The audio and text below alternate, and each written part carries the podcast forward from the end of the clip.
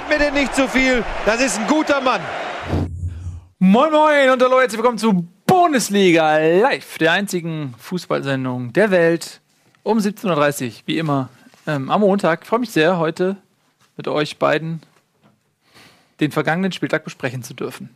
Wie unterschiedlich Launen sein können, ne? Ja, oder? Die lila Laune. Laune. Ja, schön. Ich freue mich auch. Schön, dass äh, Tobi da ist. Schön, dass Schön, du da bist. schön. Schön, dass ich da bin. Schön, Ja. dass ihr da seid. Ja, Bundesliga. Ja, freuen wir uns wieder. Ähm, wir besprechen natürlich den aktuellen Spieltag und wir besprechen auch viele Dinge um diesen Spieltag herum, die so passiert sind. Aber alles zu seiner Zeit. Wir beginnen natürlich mit der Spieltagsanalyse.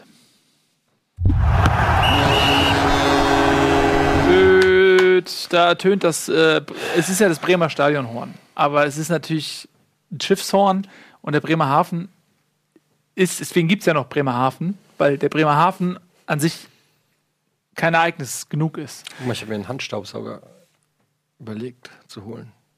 Warum? Entschuldigung. Der ist geil. Guck mal, den kannst du so wie so ein Ghostbusters-Teil. So. Handstaubsauger sind mega wichtig. Wie oft wirft Ich habe einen Handstaubsauger, die sind Kind- super, alle sind alle super mega schlecht. Ja, eben. Ich habe auch einen mega schlechten Handstaubsauger, aber das ist ein Killer, Alter. Der- Aber der ist so groß, das ist doch kein Handstaubsauger. ja, den mehr. kannst du ja in verschiedenen, den kannst du so machen, den kannst du aber auch, guck, den kannst du auch so machen. Als wenn du auch nur. Äh, wie viele Minuten Hausarbeit machst du am Tag? Oder irgendwie vergessen mir zu sagen, Aber dass es geht ja jetzt nicht neuen generell Vertrag um. Hausarbeit, es geht darum, wenn der Kleine irgendwie was umwirft. Dann soll er es auch wegmachen, deswegen braucht er einen Staubsauger in deshalb seiner er Größe. er braucht auch einen geilen Handstaubsauger für. Ja. So, ah. So, verzeihen Sie das. Regie hat völlig recht, ein bisschen Druck zu machen. Wir haben ja so wenig Zeit. Kommen wir zum Spieltag. Tobias Escher. Heute mit dem dritten Hemd. Denn er wurde angekotzt. Ich, war- ich habe mich umgezogen, habe meinem Ja. Sohn einen Kuss auf die Wange geben wollen und er richtig die Passiert Milch das häufiger? rausgehauen. So eine Reaktion? Der ist, äh, ja, der spuckt in letzter Zeit ziemlich häufig. Das ist, macht, Also ich meine jetzt im Allgemeinen, aber. ja, das ist, Such dir was aus. und dann schälte er die, Die Banane. Warum Statt isst du jetzt eine Banane? Was, ist, was, ist, was läuft da falsch? Ich fühle mich einfach Was ist denn los mit dir? Kann ich mich nicht wohl in der Sendung fühlen? Was gibt's überhaupt? Soll ich dir noch ein Wasser aufmachen? Was möchtest du? Warum habe ich hier überhaupt ein Kabel? Was ist hier eigentlich los? Tobias, such dir jetzt ein Spiel aus. Ähm, ihr werdet ja gleich sowieso wieder Frankfurt und Hamburg nehmen. Jetzt muss ich mir irgendwas, was thematisch dazu passt. Ist gar nicht so einfach. Fangen wir mal an mit ähm, Leverkusen gegen Bremen. 1 zu 1. Leverkusen, Bremen. Da sind wir schon mitten in der Diskussion. Ja? Naja, weil wir gerade über Kommunio und Torhüter geredet haben und ich bin der festen Überzeugung, dass Fährmann der Lieblingstorhüter von allen Redakteuren ist. Der kriegt immer abartig gute Punkte. Und Wiedwald, der seit Wochen in Topform ist und im Prinzip Bremen diesen Punkt gerettet hat, unter anderem durch einen Elfmeter in der was? 90. Wann war der? 95. Äh, ja, 95 oder sowas. Ja. Der, ähm, der zugegeben, den hätte ich auch gehalten, weil den hätte wahrscheinlich, da hätte wahrscheinlich gar kein Torhüter im Tor stehen müssen, weil er so schlecht von Toprak geschossen war. Aber trotzdem, davor auch schon prima ähm, Paraden, nur acht Punkte gekriegt. So, jetzt kommst du. Hast du Wiedwald? Nein. Gut. Aber Ja, Eintracht-Keeper. Das stimmt. Ja, lass uns mal zum Spiel kommen. Also, ähm, Leverkusen mit einem neuen Coach. Ähm, Taifun Korkut hat übernommen, der ehemalige Trainer Hannover 96 und er war auch bei Kaiserslautern eine Zeit lang. Ähm, wurde seinerzeit bei Hannover auch, ähm, ja, sag ich mal, Vorschusslorbeeren bedacht als einer der ähm, vielen jungen, hungrigen, taktisch bestens geschulten Trainer, die da jetzt so hochkommen, konnte ähm, diesen Vorschusslorbeeren nicht ganz gerecht werden. Ähm, ist jetzt also bei Leverkusen als Feuerwehrmann erstmal bis zum Ende der Saison ähm, eingestellt worden und das ist sein erstes Spiel gewesen. Und es ist ja oft so, dass zumindest nach einem Trainerwechsel irgendwie so ähm, zumindest für das erste Spiel auch mal der Knoten platzt und man das Gefühl hat, oh, man spielt eher ungern gegen Mannschaften, die gerade einen neuen Trainer haben. Warum ähm, hat das gegen Bremen nichts genutzt? Also es war jetzt kein Taifun an Neuerung. Also er ist nicht da wie ein Taifun reingefegt, sondern es war eher so ein laues Lüftchen, was er an Neuerungen gemacht hat. Man ist so an diesem 4-4-2-System hängen geblieben, hat vielleicht eher so Richtung 4-2-3-1 gespielt. Ähm, ein bisschen weniger Pressing, ein bisschen ähm, weniger Vertikalspiel. Unter Roger Schmidt kennt man das ja immer ab nach vorne, die Luzi, keine Pause. Hat man sich mal ein paar Pausen gegönnt, aber es war jetzt nicht so, dass da irgendwie eine Revolution stattgefunden hat. Es war jetzt nicht so wie Nagelsmann, der dann reingekommen ist in, in, bei Hoffenheim damals und dann sofort Dreierkette, neues System und tausend verschiedene Sachen geändert hat, sondern halt langsam aufbauend. Und das war dann halt, hat dann so ein bisschen zum komischen Spiel geführt, fand ich, weil Leverkusen ist dann auch früh in Führung gegangen und hat dann einfach gesagt, okay, wir machen jetzt nichts mehr fürs Spiel, lassen die Bremer jetzt machen. Mhm. Und die Bremer haben das äh, ganz gut gemacht, fand ich. Also die haben dann das Spiel, die Heft in die Hand genommen, mit Dreierkette auch gespielt, von hinten gut aufgebaut und haben dann über die Flügel nach und nach Leverkusen geknackt, die halt, die halt nicht wirklich Veränderungen angeboten haben. Also das, ich denke, Bremen hätte auch genauso gegen Roger Schmidt gespielt, der hätte wahrscheinlich auch genauso zum 1 zu 1 gekommen. Da war noch nicht viel Neues dabei. Ja, also setzt Leverkusen so ein bisschen seinen ähm, Trend unterhalb der Wasserlinie der eigenen Erwartungen fort und Bremen äh, punktet weiter, vielleicht jetzt zehn Punkte aus vier Spielen. Ähm, das wird langsam unheimlich da unten, in alle Punkte. Da kommen wir gleich noch zu. Natürlich, der Abstiegskampf ist auch natürlich auch so ein bisschen das ähm, äh, Thema, was die Sendung auch so ein bisschen leitet, weil das das Einzige ist, was noch spannend ist. Ja, die Kämpfe, der Kampf um die internationalen Ja, Plätze das auch noch ein bisschen. Aber ich habe ja sogar während des Spiels, ich habe es am Freitag auch gesehen, habe ich ähm, dir ja noch geschrieben, beziehungsweise in unsere äh, Bundesliga-Gruppe reingeschrieben und gefragt, was ist da eigentlich los mit Leverkusen? Warum, ähm, warum schwimmt die Abwehr so? Weil wenn man sich mal jetzt einfach nur die Spieler anguckt, die da auf dem Platz stehen, vom Namen her und so, macht das eigentlich überhaupt keinen Sinn. Es ist also mit, da ist eigentlich eine super Mannschaft auf dem Feld, wo ich jeden, wahrscheinlich jeden Spieler, der da in der Startelf nehmen würde, sofort mit Kusshand für die Eintracht nehmen würde. Trotzdem hatte ich das Gefühl, dass jeder Angriff der Bremer irgendwie gefährlich wurde. Ähm, und du hast ja eben jetzt auch schon beantwortet, das hast du auch schon dann in den Chat geschrieben, dass die halt über Außen, dass die, ähm, dass die Außenverteidiger von Leverkusen zu weit Ja. vorne sind und ständig überspielt werden. Das, das ist irgendwie komisch. Das war halt auch schon unter Roger Schmidt lange Zeit so, dass die Außenverteidiger, habe ich manchmal das Gefühl, dass die nicht so genau wissen, wann sie rausrücken sollen und wann nicht. Das führt dann ab und zu Situationen, dass sie rausrücken, keiner rückt nach von den Innenverteidigern und sie können dann einfach überspielt werden. Und dieses Problem hat sich halt eins zu eins von der Schmidt-Zeit jetzt in die Kork, äh, Korko-Zeit, was heißt Korko-Zeit, eine Woche, aber das hat man noch nicht abstellen können. Und das war jetzt wieder ein Problem gegen Bremen, die halt über den Flügel immer wieder durchbrechen konnten.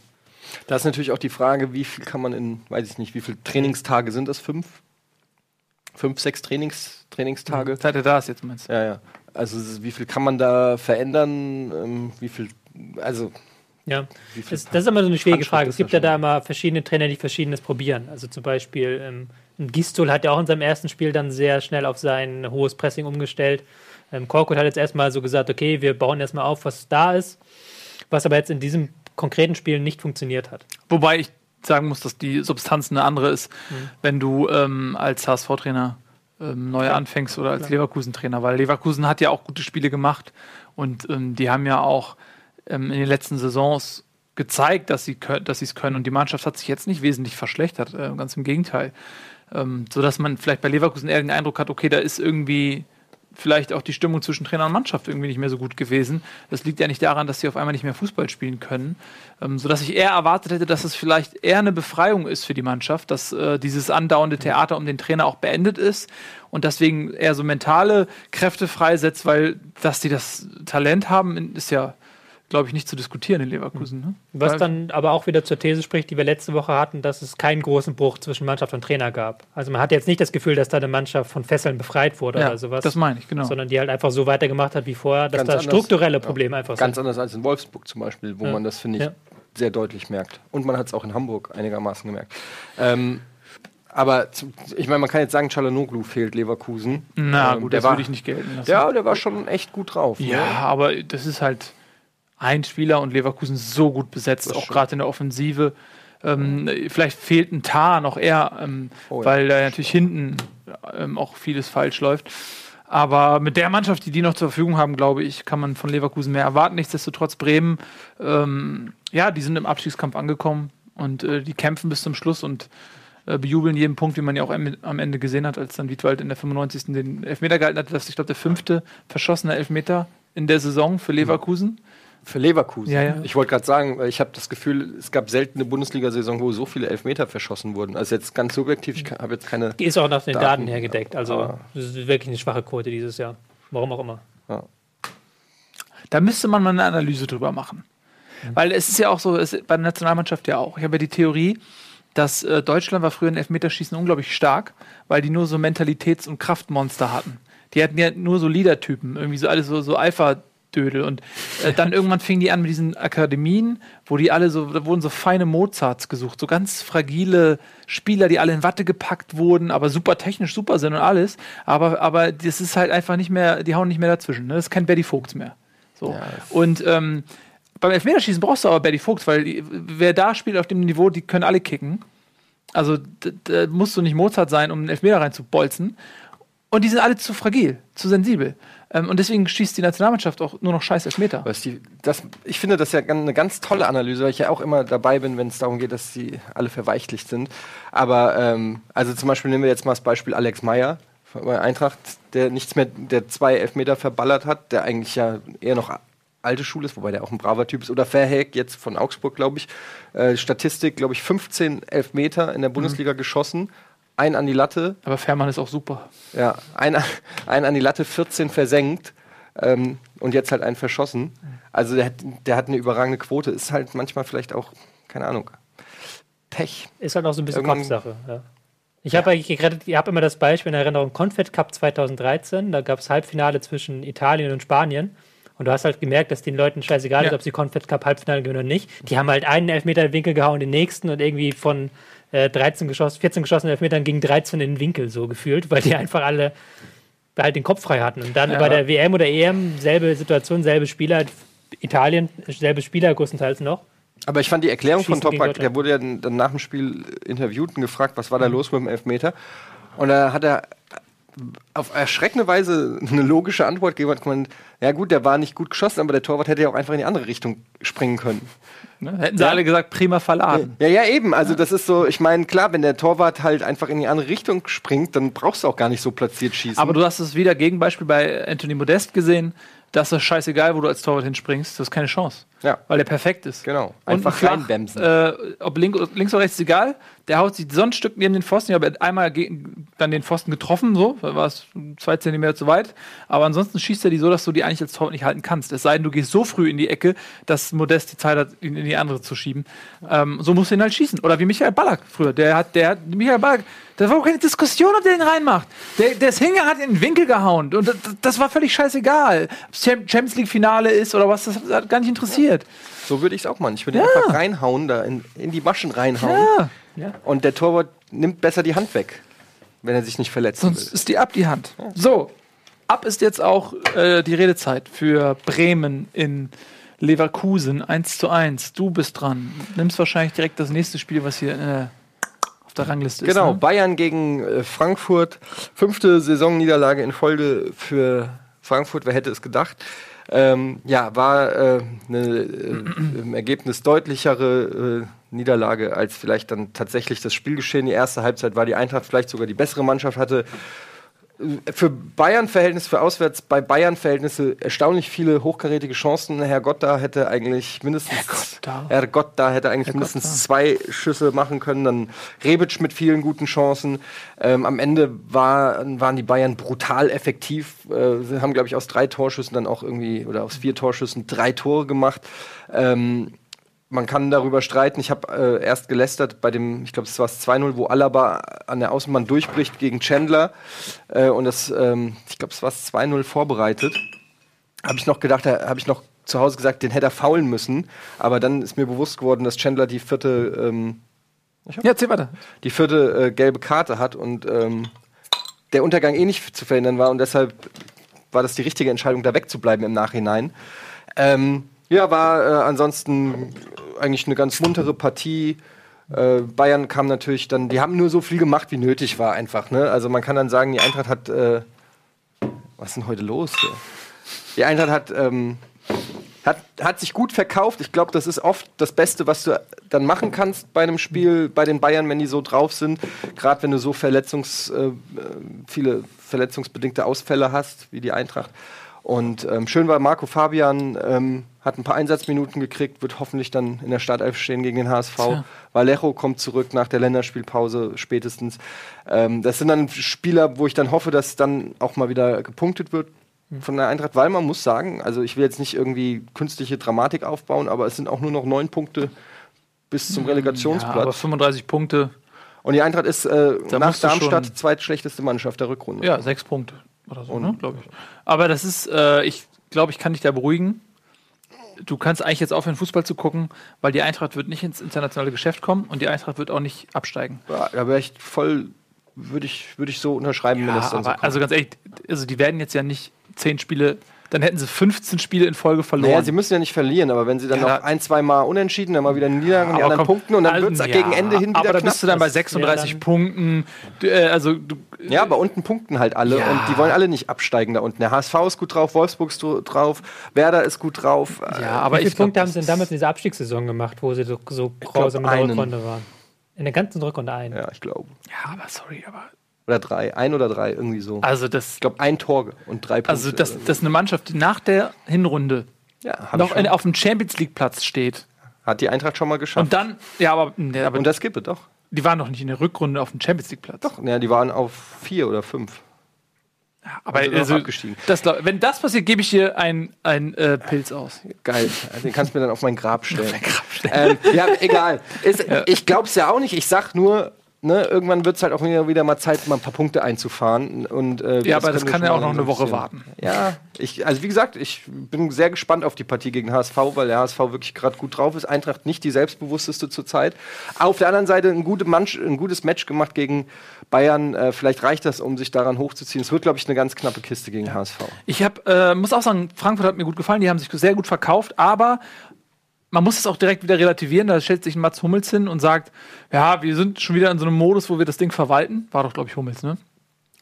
Und, und wo du merkst, ja, okay, das ist, liegt halt auch an den Bayern. Na klar. Wie, wie die halt so Bock haben. Und Ja. wenn, sie, wenn sie jetzt sagen, ja, jetzt haben wir ein paar Mal geil abgeliefert, jetzt so und dann. Ja, es, es reicht halt auch für, für so eine Mannschaft wie die Eintracht mit 80 Prozent oder was auch immer.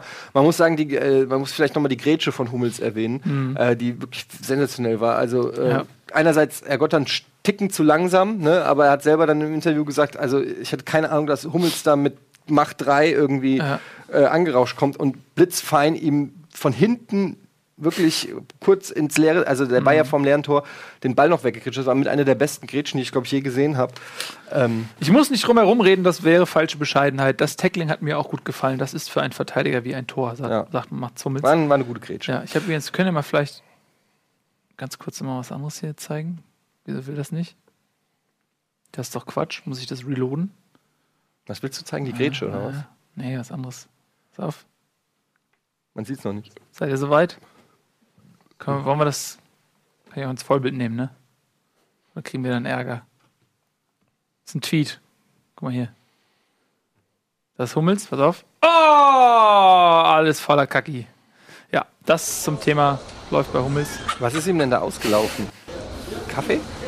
Ja, ja, das war wahrscheinlich kann, kann aber auch Gatorade-Mischung in Braun gewesen sein. Sehr ärgerlich. Ja. Sowas. Das ist der schöne Anzug äh, hinüber gewesen. Ja, das war eine lustige Anekdote. Ist auch nur ein Mensch. Ähm, ja, also die Bayern brauchen wir nicht drüber reden. Die galoppieren zur Meisterschaft. Gerne eine Langeweile in der Bundesliga, was äh, das angeht, aber ja schon seit vielen Jahren.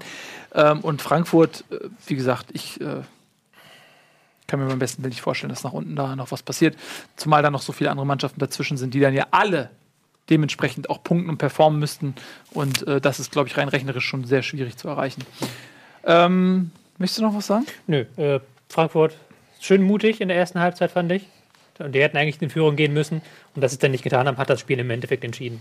und nach dem glaub 1-0 war das irgendwie durch, das Ding. Da hat auch irgendwie Frankfurt dann sich gedacht, okay, wir haben halt die Chancen nicht gemacht, jetzt wird es eh nichts mehr, so ein bisschen. Aber auch wenn sie in Führung gegangen wären, hätten sie trotzdem auf die Fresse gekriegt. Also ist eigentlich auch egal. Dann schöpfst du, das ist eigentlich noch gemeiner, weil du schöpfst, schöpfst dann kurz mal Hoffnung, denkst du, oh geil, 1-0 in Führung, dann, dann sind die aber sauer, die Bayern. Und dann schicken die noch den französischen Bullterrier aufs Feld. Und dann, äh, der nur noch rot sieht, wenn er den Ball hat. Und dann steht es wieder 5-1 oder so. Also einfach abhaken. Ich finde, es gibt keine Partie, die mir egaler ist als das Auswärtsspiel gegen die Bayern in der Saison. Ist halt Also und drei Punkte, das ist ja, damit ist man ja noch gut bedient. Ne? drei Punkte, drei Tore. Äh, drei Tore ist man noch gut bedient. Ja, dann leite ich direkt über vom, ich glaube, ähm, Rückrunden vorletzten oder so, Eintracht, zum tatsächlich Rückrunden vierten, ähm, HSV, die ähm, ein ganz wichtiges Spiel hatten gegen Gladbach. Nicht nur deswegen wichtig, weil es, weil man punkten muss in jedem Heimspiel und gerne auch im Auswärtsspiel, sondern auch eben, weil die Konkurrenz angefangen hat zu gewinnen. Alle gewinnen, Wolfsburg gewinnt, Bremen punktet ohne Ende. Ähm, bis auf Ingolstadt und Darmstadt, die so ein bisschen haben abreißen lassen müssen, sind da oben alle ähm, in der Aussicht auf den Relegationsplatz sehr eifrig, das zu verhindern. Und deswegen muss man einfach gewinnen. Und der HSV hat äh, gegen die Mannschaft der Stunde gespielt. Ich glaube, Rückrundentabelle auf Platz zwei oder so ist Gladbach. Also ganz stark in Form ähm, und man hatte ein bisschen Glück im Vorfeld, dass bei Gladbach mit Raphael Stindl und Hazard vorne in der Spitze drei Leute gefehlt haben, die ja, also ein schwerer Verlust sind für Gladbach und auch nicht einfach zu kompensieren. Das war natürlich für den HSV eine ganz gute Ausgangssituation und man außerdem hatte Gladbach ein schweres Spiel im, in der Euroleague gegen Schalke. Dazu ist man ja auch noch im DFB-Pokal, also ein bisschen müde vielleicht. Schweres, lange Auswärtsreise im Europa. Lange Auswärtsreise nach Gelsenkirchen aus Gladbach genommen.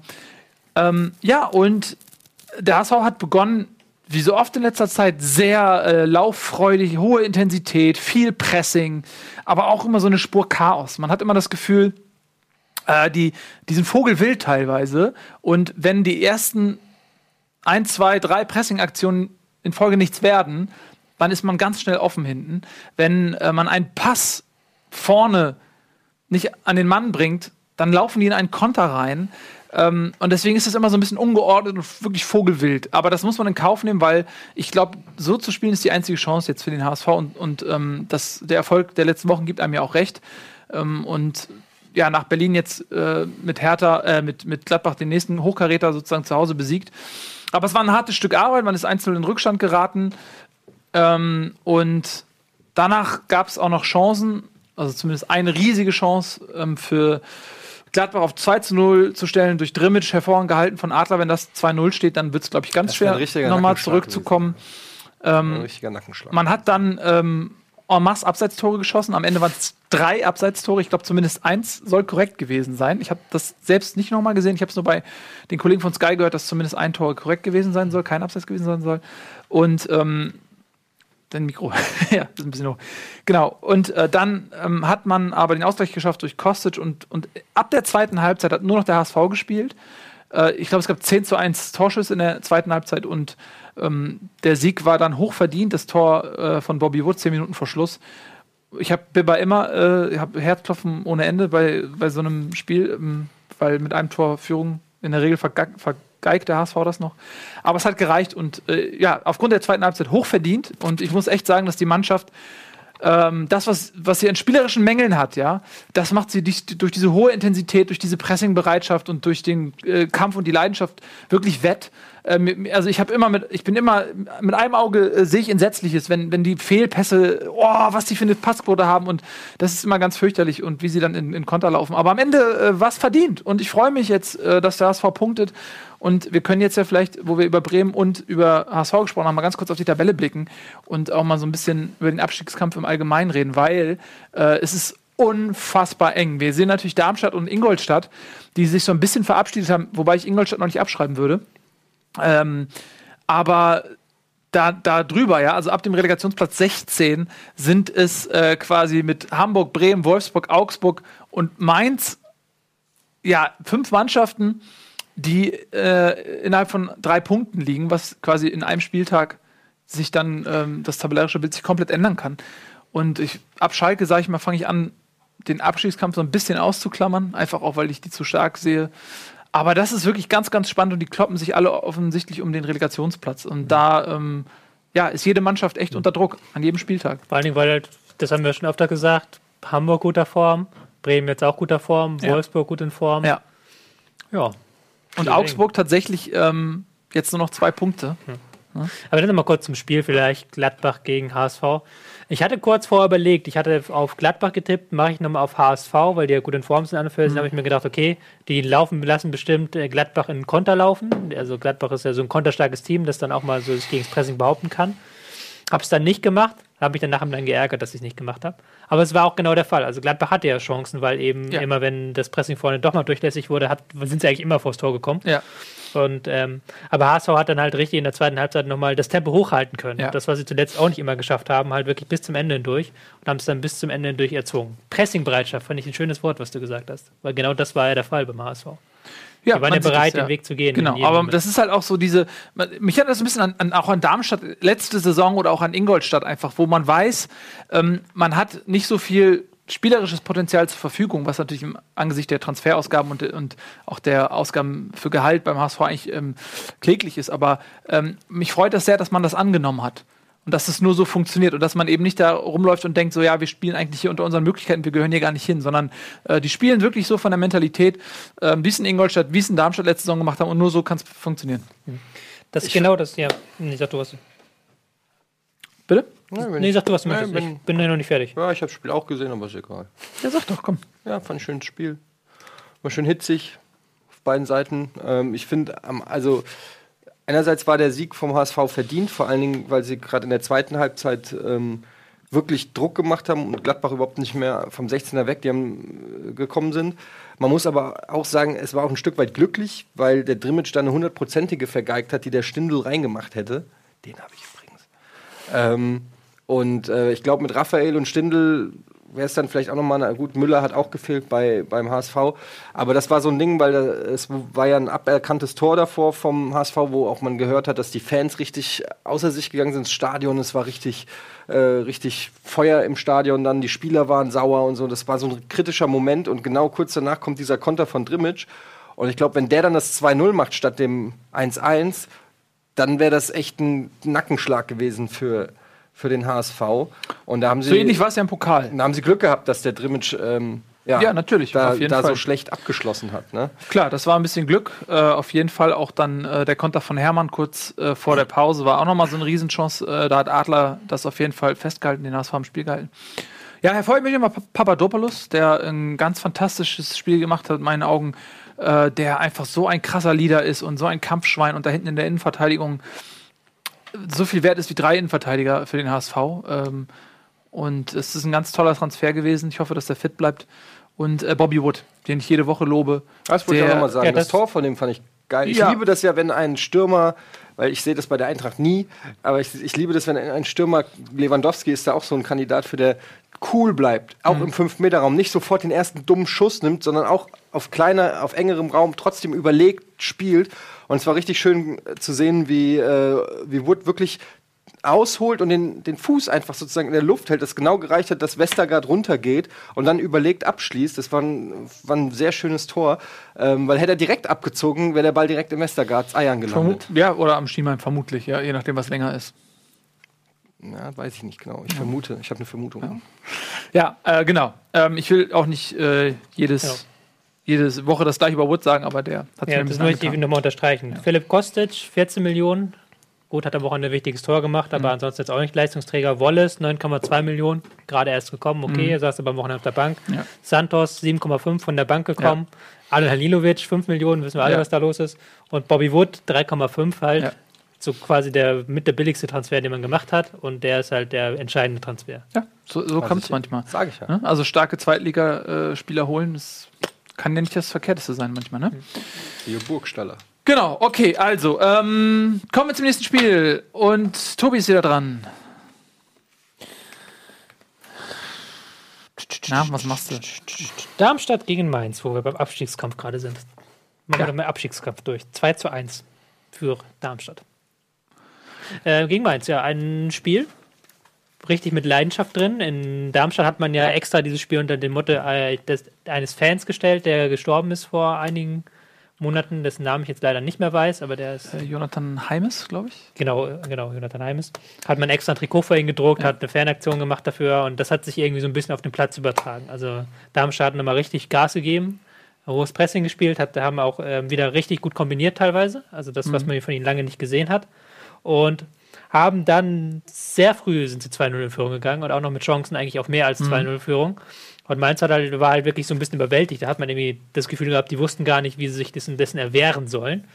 Und ähm, sind dann erst in der zweiten Halbzeit wiedergekommen, nachdem Darmstadt eine eher unnötige ähm, gelb-rote Karte, was glaube ich, sich eingefangen hat. Foul, äh, eine, Schwalbe äh, vorher war die, war die gelbe Karte, die Genau. erste. Und dann. Und dann kurze Zeit Ja. später dann das äh, Genau. Foul, was in der Summe gelb-rot ergibt.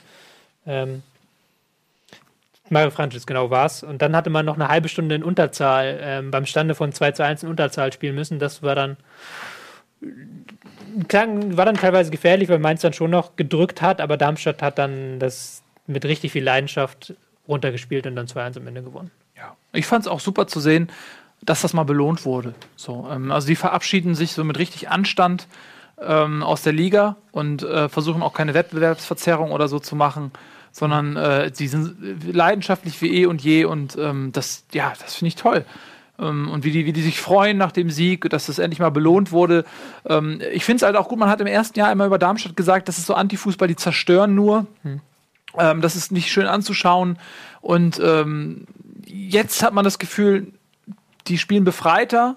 Und ähm, es geht nicht nur darum, jetzt, wie, wie kann ich in dieser übermächtigen Liga bestehen und möglichst viele Punkte holen, auch gerne mit dreckigen Mitteln oder, oder so, ja, oder mit, mit unschönen, sondern jetzt sind die dominant, äh, sie versuchen, äh, ein Spiel auch verdient zu gewinnen. Ähm, und ja, ich finde es toll, dass das mal belohnt wurde. Ja, man merkt halt, dass auch die Kombination aus Frings und dann auch den Wintertransfers eine Kombination ist, die funktioniert. Ist fast ein bisschen schade, ähm, weil so wie die jetzt drauf sind, ähm, wenn sie so in der Hinrunde quasi auch zusammengesetzt oder zusammengestellt gewesen wären, ähm, wäre es sicherlich enger da unten. Ähm, jetzt kommt es vielleicht alles ein bisschen spät, aber ich denke mal, Darmstadt kann so den, die gesamte Liga durchaus noch spannend machen, weil, wie du es gerade gesagt hast, die haben nicht vor, jetzt hier abzuschenken oder so, sondern das sind auch viele Spieler, die sich vielleicht empfehlen wollen, ähm, noch für andere Vereine oder die, ähm, ja, so Leute, ich spreche jetzt auch speziell Sidney Sam an, der lange in der Versenkung war. Und dann war diese komische Geschichte da mit Frankfurt, mit dem Medizintest, der irgendwie nicht geklappt hat und so. Und der jetzt die Chance hat, auch nochmal zu zeigen, ey, ich habe das Kicken nicht verlernt. Ähm, gut, ein, Ha- ein Hamid Altintop ist jetzt schon ein bisschen älter oder so. Aber da sind viele Spieler, die. Starkes Spiel gemacht. Ja, ne? Ähm, da sind viele Spieler, die, ähm, von denen man vielleicht dann auch in Zukunft noch was hört. Und ähm, Darmstadt kann durchaus noch dem einen oder anderen Verein hier ein paar Punkte wegnehmen, weil die sind nicht einfach zu bespielen. Und ähm, ja, äh, ein bisschen schade eigentlich schon. Auf der anderen Seite, ich bleib dabei. Darmstadt ist für mich nicht unbedingt. Also, wenn dann Stuttgart oder Hannover zurückkommen, finde ich, finde ich das. Also, es gibt viele Vereine in der zweiten Liga, wo ich sage, so Vereine wie Nürnberg, Lautern, auch Karlsruhe und so, Traditionsvereine von früher, ähm, wo ich sage, die würde ich dann vielleicht irgendwann lieber in der Bundesliga sehen. Ab und zu mal so ein Aufsteiger, mit dem keiner gerechnet hat, finde ich ganz nett, aber nicht dauerhaft. Ja, ich finde das immer, wenn so ein, äh, einer pro Saison oder so, ich finde es immer ganz, ganz schön, schöne Episoden. Das Ja. schreibt so schöne Geschichten, die so selten geschrieben werden noch ähm, in dieser langweiligen Plastikwelt, in der, in der der Fußball lebt. So irgendwie, das ist, hat sowas aus der Zeit gefallen ist, das Stadion, die Struktur, alles da und irgendwie das, das ist äh, erinnert mich so an die 90er Jahre oder so, als es noch so Vereine wie Wattenscheid und äh, gut, Oerding hatte Bayer im, im, im Hinter, aber auch so Bochum, Bielefeld. Äh, Waren wir nicht mal zusammen in Bochum zusammen im wir, Stadion gegen? Frankfurt, ja. Hm? Da Wo, der das, wo das Stadion einfach mal mitten an der, an der Verkehrskreuzung Am ist. Gefängnis. Ja, mitten am Gefängnis. Also Ja. wirklich mitten in der Stadt kannst gegenüber ist ein Kindergarten oder so. Keine Ahnung. Ja, ich weiß nicht, das, das, das mag ich irgendwie. Das, da deswegen, werden sich jetzt ja. die Bochum-Fans drüber freuen. Da Bochum, ne, Darius Forsch und so früher. Gute. Das war ironisch. Achso. ja, gut, ich sag jetzt nichts. Peter Packold. Nee, der war 60. Ähm, okay, dann sind wir durch mit Darmstadt. Vielleicht bleibt noch zu sagen, dass es für Mainz eine empfindliche Niederlage war, weil man jetzt so in diesen Sog des Abstiegs gekommen ist. Und man sagt ja mal so ein bisschen, Abstiegskampf ist ja auch Kopfsache und wer es zuerst annimmt, der hat einen Vorteil. Und wenn eine Mannschaft wie Mainz, die in den letzten Jahren eigentlich äh, ja, um europäische Plätze gekämpft hat, die eigentlich immer safe waren, ähm, wenn die jetzt auf einmal da so reinrutschen, fragt man sich natürlich, okay, haben die überhaupt das Mindset, um zu bestehen, oder haben die anderen Mannschaften, die jetzt schon so ein bisschen länger da drunten, unten drin sind, vielleicht einen Vorteil in so einer Situation? Das stimmt übrigens nicht. Was?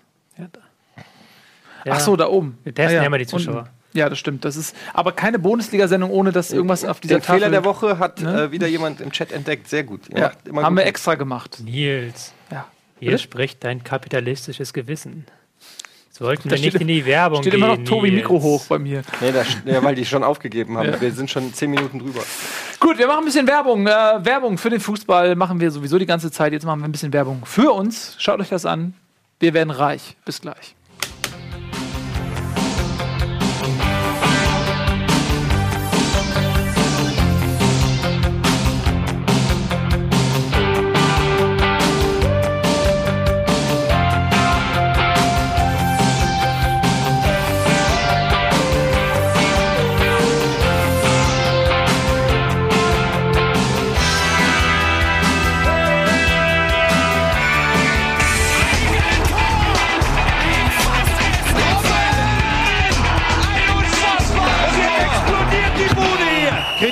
Denn nicht so viel. Das ist ein guter Mann. Der Geldkoffer stellt ihm da. Oh, wir sind schon auf Sendung. Was? sorry. Stell den wieder ab, du. Ich wollte dich unterstützen in deinem Gag. Ich wusste nicht, dass einer kommt. Ich bin schnell zur Hilfe gekommen. Herzlich willkommen zurück zu Bundesliga Live, meine Damen und Herren. Bundesliga. Bundesliga Live. Bundesliga Live. Wir freuen uns sehr heute am Montag Bundesliga Live und wir haben gerade über Darmstadt gegen Mainz gesprochen. Nee, das ist gelogen.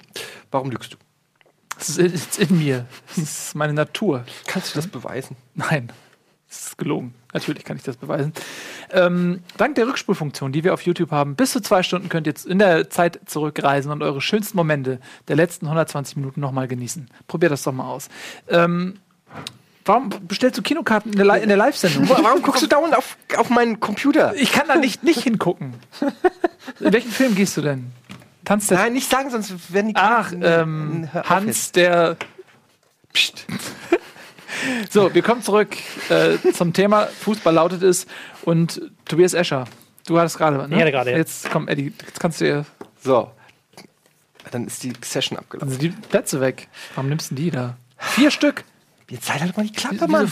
Mann, das ist mein Du Privatleben. fragst mich nicht mal, ob ich mit will. Du hast vier Plätze, ne? Was ist Andi? Wer noch? Schröck? Ja. Und wer noch? Für, weiß ich nicht. Oh, vielleicht für irgendjemand, der da noch mit hin will. Mal gucken, ob wir noch jemanden ob der da Bock drauf mitkommen hat. würdest. Das interessiert Noch gar nicht. Okay, also ich nehme als nächstes Herdadon. Hedderdon? Herdadon. Hertha BSC Dortmund. Dortmunder SFC. Ähm, Sportfußballclub Dortmund. 2-1 für Hertha. Nach ähm, einer spannenden Partie. Dortmund hätte auch gewinnen können. Hatte viele Chancen. Aubameyang hatte viele Chancen. Viele Chancen für Äh, Aubameyang. nach dem Spiel wurde hauptsächlich über eine mögliche Schwalbe und Schauspieleinlage von Mitchell Weiser geredet, der tatsächlich, wie viele Leute mir geschickt haben, du hast es bestimmt auch gekriegt, Das ist richtig. das GIF, wo er wirklich sehr hart getroffen wurde. Trotzdem hat er offensichtlich einen sehr schlechten Ping oder Lag, denn die schmerzhafte Reaktion auf dieses Foul kam etwas später, ungefähr eine Können wir halbe hier Minute mal danach. eben zeigen, ähm, hat ein User namens Freddy auf Twitter gepostet. Da sieht man es nochmal, das ist die Wahrheit in der Super Slow aufgedeckt. ähm, aber was wir auch nicht verschweigen wollen, ist Das war ein nämlich RKO, oder? das hier. Gucke. Gucke. Das hat Hertha BSC gepostet. Das ist der Fuß, könnte der Fuß von Weiser sein, ist aber nicht bestätigt. Laut Hertha ist es der Fuß von Weiser. Ähm, und da sieht man, okay, der hat richtig auf den Knöchel bekommen. Ne? Das Und- sieht man Ja, auch in der anderen das- Einstellung, sieht man das sehr gut, dass der Knöchel Es sogar war auch ein richtig nach krasses hinten Foul. Also der hat da sogar Glück gehabt. Trotzdem, äh, elf Freunde, du kannst es jetzt nicht zeigen, weil das fand ich auch ganz lustig. Das war- haben wir aber auch. Ja, Ja, hm? das war vorliegen. Ja. ja, ist lustig für uns, nicht für euch. Ähm, ja, wir können es zeigen. Ich habe es ja hier. achso, ja, man muss es halt auch aufrufen. Oh, ich habe ich hab halt original auszusehen, gerade auf- weil es so viele Twitter-Dinger sind, die. Ähm, ah, hier haben wir es. Ihr könnt uns in. Zukunft ruhig auch öfter ans Hashtag Bundesliga. ja, das ist er. Hier. Ah! Und zwar Ric Flair beim Royal Rumble. Aber Vom Tex- Texas Tornado. Und weißt du, was ich glaube? Das ist das, was, wo er gewonnen hat. Er ist nämlich bei einem Royal Rumble mal irgendwie als erster rein oder so und hat gewonnen irgendwie. Und das ist nämlich der, kennen wir das noch, der, äh, hier, der, der Torero, hier, wie hieß der noch? Terrific Terry Taylor. Ach nee, Nee, äh, äh, Mat Rick El Martel? Matador. Nee, El Matador, äh, Tony Couture, keine Ahnung, weiß ich nicht mehr. Egal, zurück zum Fußball. Ja, was ich sagen wollte, ihr könnt uns gerne auch in Zukunft immer mal wieder Fundstücke dieser Art oder lustige Sachen, die im Zusammenhang mit dem Spieltag stehen, auch gerne an das Hashtag Bundesliga schicken. Wir wollen das häufiger mal hier einbinden. Ähm, lange Rede, kurzer Sinn. Ähm, ja, abgesehen von diesem brutalen Foul mit verzögerter Wirkung, ähm, war das eine gute Partie von Hertha auch. Ähm, aber ich habe Dortmund trotzdem insgesamt stärker gesehen und fand äh, Hertha da ein bisschen, war durchaus ein glücklicher Sieg. Wenn nicht unverdient, aber ein bisschen glücklich. Wie siehst du das, Tobi? Ja, also Dortmund hatte die äh, Chancen, wobei der letzte Pass meistens gefehlt hat. Also es waren wenige so richtige tausendprozentige Chancen dabei, sondern oft der letzte Pass hat dann nicht gestimmt. Ähm, aber ich fand eigentlich, Hertha hat das sehr gut gemacht. Ähm, ich war auch sehr überrascht, dass Hertha das Ganze so offensiv angegangen ist, weil sie eigentlich kein Team sind, das jetzt für Offensive steht. Ich habe mal an der Taktiktafel was vorbereitet. Haha. Das ist das, äh, wie Hertha normalerweise spielt. Also normalerweise, wir sehen hier Herthas 4-4-2. Und normalerweise ist die Idee halt dahinter, dass man die gegnerischen Außenverteidiger äh, anläuft. Wenn der Ball hier an den Außenverteidiger kommt, schießt der Außenstürmer raus, die Mannschaft schiebt hinterher, man provoziert den Ball auf die Außen und dann geht man hinterher und guckt, dass der Spieler da zu dritt, naja, gebang, gangbang wird, sagt man heute unter den jungen Das Leuten. ist der normale Ähm, Sprachgebrauch. Von. und das ist immer so ein Problem, weil wenn man jetzt guckt, Dortmund spielt ja bekanntermaßen mit einer Dreierkette, ähm, wie jetzt ähm, dargestellt auf der Taktiktafel immer noch, die nicht mehr live ist. Doch, doch, die kommt wieder. Jetzt, äh, ist, Die das kommt ist wieder. Gunnar in der Regie. Du musst ein bisschen, ein bisschen Äh, nachrichten. nee, hier ist Thomas, aber dein Rechner ist leider weg. Ah, siehst du? Mein Rechner ist weg, ist tot. Das steht auch da, das stimmt doch gar nicht. Der steht doch noch hier. Der Rechner ist noch da, also ich sehe ihn auch. Soll ich mal rein und wieder ausstöpseln? Badum. Gut, äh, erzähl mal was anderes. Wie war euer Ja, Wochenende? ähm, ui, ich habe eigentlich so gut wie gar nicht geschlafen. Also bin ich, sehr, ich bin sehr müde. Aber ähm, ist nicht so schlimm. Ich freue mich sehr, dass ich nachher mit meinen Freunden ins Kino gehen kann noch. Ähm, so, wo war ich stehen geblieben? Einfach nur Party gemacht. Einfach eine Woche. Party gemacht. Äh, habt ihr es jetzt wieder oder nicht? Leider noch nicht. Das ist traurig. Gut, Das wäre wie so was dann erzähle ich einfach auch noch was zum Spiel. Ja, ähm, mach mal.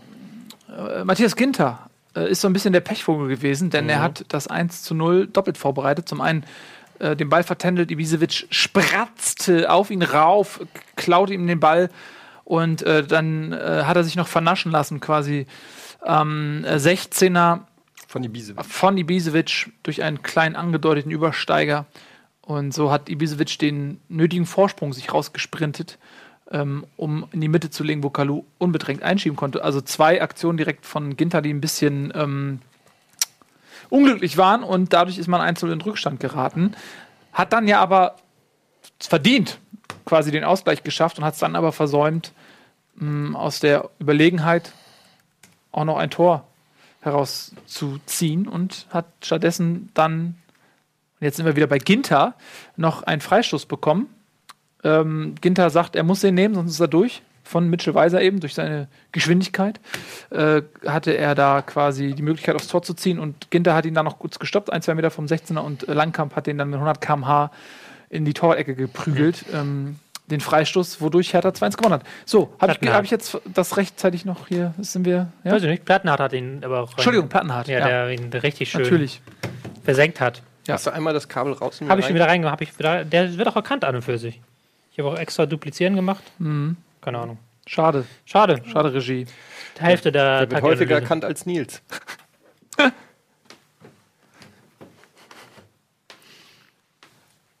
ja, aber, äh, dann können wir es halt nicht zeigen. Oder wir machen erstmal weiter. Oder ähm, wie jetzt?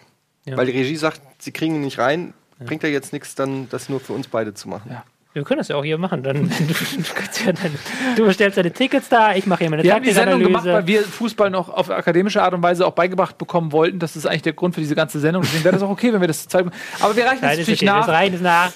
Wir haben ja jetzt gesehen, wie sie es normalerweise machen und wie sie es in dem Spiel gemacht haben, müsste ich nachreichen. Ja, Aber sie okay. haben sehr offensiv gespielt. Das hat mir imponiert. In der zweiten Halbzeit dann nicht mehr so. Da hat dann irgendwann der, sich gesagt, okay, wir müssen das irgendwie über die Zeit retten. Mhm. Du hast auch schon gesagt, dieses 2-1 fiel so zum ungünstigsten Zeitpunkt, so in eine richtige Drangphase von Dortmund rein. Und aber bis am Ende hat man es dann über die Zeit gerettet.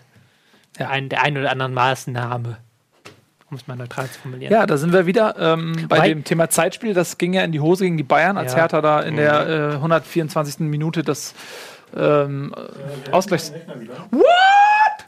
Das Gegentor bekommen hat. Das Gegentor bekommen hat. Come on. Lewandowski. So, hier haben wir Dortmund in der. Dreierkette aufgestellt.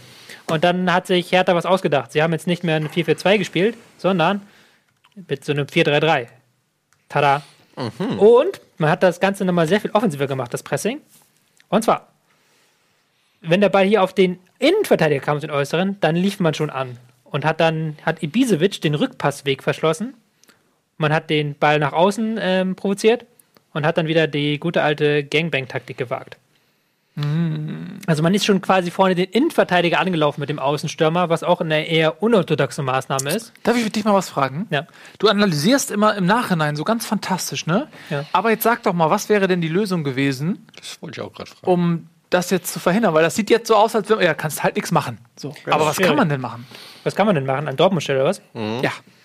Dortmund, ich fand das ein bisschen seltsam von Dortmund. Man sieht es hier, glaube ich, sehr gut. Ähm, Dortmund hat halt mit so einer Formation gespielt. Die hat es ein bisschen einfach gemacht, auch teilweise den ähm, Herr Tanern, weil man hier im Mittelfeld relativ gut 1 gegen 1 Bärchen herstellen konnte. Das hat dann sich halbwegs gut aufgelöst, weil Kagawa sich viel bewegt hat. Aber was man natürlich, man darf halt diesen Pass auf Außen darfst du gegen Hertha nicht spielen, was Dortmund auch nicht so häufig gemacht hat. Die haben es ein paar Mal gemacht, aber nicht. Du kannst, ähm, du kannst, wenn du in dieser Situation bist, kannst du hintenrum auflösen natürlich und dann neu anlaufen lassen. Also die quasi immer wieder anlaufen lassen. Das ist ein Mittel gegen Hertha. Was du machen kannst, ist, dass du Um halt sie wirklich, müde zu machen oder was, oder? ja, dass du wirklich mit einem, wenn du den Ball nach außen spielst, dass du, dass du sie wirklich dann mit einem Kontakt spielst. Also, dass wenn du, wenn du diesen Pass spielst, dann musst du ihn halt theoretisch zack und dann sofort in die Mitte rein. Ja. Oder die dann, dann hast du natürlich hier drei Spieler auf Außen, dann hast du den Platz. Oder du guckst halt, dass du gar nicht erst halt dir diesen Pass spielst auf Außen, sondern du guckst halt wirklich, dass du im Aufbau so bist, dass du halt vielleicht schon aus der Mitte öffnest äh, mit einem diagonalen Ball. Das ist jetzt die Hoffenheim-Art. Hoffenheim hätte dann jetzt hier diesen Bereich hier so ein bisschen überladen, hätte sie jetzt so zwei, drei Spieler hingebracht und dann diesen Pass gespielt. So. Es gibt mehrere Wege, aber es ist nicht so einfach. Es klingt in der Theorie immer so einfach, so spiel doch mal nicht diesen Pass. Aber wenn du unter Druck stehst und wirklich die Hoff die Herthaner machen das auch wirklich so, dass der Außenstürmer mit Vollgas zuläuft auf den Verteidiger, dass der wirklich sich denkt, oh Gott, oh Gott, was mache ich jetzt? Und der Pass nach außen ist der einfachste Weg. Aber das ist der Pass, den sie provozieren wollen, den eigentlich jedes Team provozieren will, weil du außen hast du so wenig Möglichkeiten. Du bist halt an der Seitenlinie, hinter dir kannst du dem Trainer nur den Ball ins Gesicht schießen, sonst kannst du nicht viel machen. Und musst du halt, äh, kannst du halt leicht isoliert werden. Also ist nicht so easy. Easy peasy, nicht so easy peasy. Nicht so easy peasy. Ja, interessant. Ich finde es immer wieder spannend, wenn du das so entschlüsselst, was äh, die Trainer sich dabei denken. Ja, man guckt so ein Fußballspiel, aber dahinter ist echt so ein Masterplan. Ich finde das total faszinierend. Vor allen Dingen frage ich mich auch, inwiefern die Spieler das alles auch genauso verstehen. Oder ob die einfach handeln, instinktiv richtig, weil sie das seit klein auf irgendwie gelernt haben. Oder ob, aber ob die das auch, also ich gehe mal davon aus, dass sie auch genau wissen, warum sie wo stehen und wohin laufen sollen. Ja, die kriegen auch Ärger, wenn sie es nicht tun. Also das Ja. ist dann auch Konditionierung so ein bisschen. Das ist dann wie so ein äh, der Pavlovsche Hund. Mhm. Ähm, so, wenn du das, wenn du diesen Lauf wirklich machst, dann kriegst du einen auf die Mütze und dann machst du ihn das nächste Mal. Und es, also mir fällt auf, wie unglaublich wenig ich von Taktik verstehe. Also jetzt auf einer, zwar so instinktiv, weil ich tausend Spielzüge schon gesehen habe und weiß, wie der Ball läuft, kann ich die reproduzieren, aber ich könnte jetzt nicht die äh, Umkehr quasi machen und er immer erklären, also das zum Beispiel, dass die sich da so festsaugen oder so, dass das ein Trainerkniff ist. Das sehe ich erst, wenn du mir das so, so zeigst. Also, dass der sich das wirklich vorher überlegt hat, ah, das ist die Schwachstelle von Dortmund. Ja, das ist auch ein bisschen, das, die haben es vor allen Dingen, ich habe es auf der falschen Seite gezeigt. Die haben es auf der anderen Seite sehr stark gemacht, weil das ist natürlich, du willst, dass der Ball zu Durm rauskommt. Du willst, dass der Ball oben bei Durm ist und dass Durm, der jetzt nicht der Spielstärkste ist, der halt eher so ein äh, Rauf- und Runterrenner ist, dass du den halt zu zweit attackieren kannst. Und Glaubst du, du wärst ein guter Trainer auch? Nee, Aber du beherrschst die Theorie doch. die so. Theorie, aber Theorie ist ja nicht die Praxis, Etienne. Ja, aber die Praxis kann ja nur kommen, wenn du sie ausübst. Ich wäre, ich wäre, glaube ich, ein, gar kein so schlechter Co-Trainer. Jemand, der halt Ist das eine Bewerbung? Ja. Würdest du dir Bundesliga schon zutrauen? Ich würde mir Champions League zutrauen. Der Beste! Tobias Escher! Nein, das ist ja was, das, ist ein, das sind ja drei verschiedene Jobs, das hier im Nachhinein zu erklären. Oder das dir im Vorhinein auszudenken, das sind ja schon zwei verschiedene Jobs. Und dann ist nochmal ein ganz anderer Job, ähm, das den Spielern zu erklären. So, also den Spielern musst du es ja nochmal mit ganz anderen Worten auf dem Trainingsplatz beibringen. Ich glaube, ich kann das. Teilweise verstehen die ja kein Deutsch. Das Du meinst jetzt Götze oder?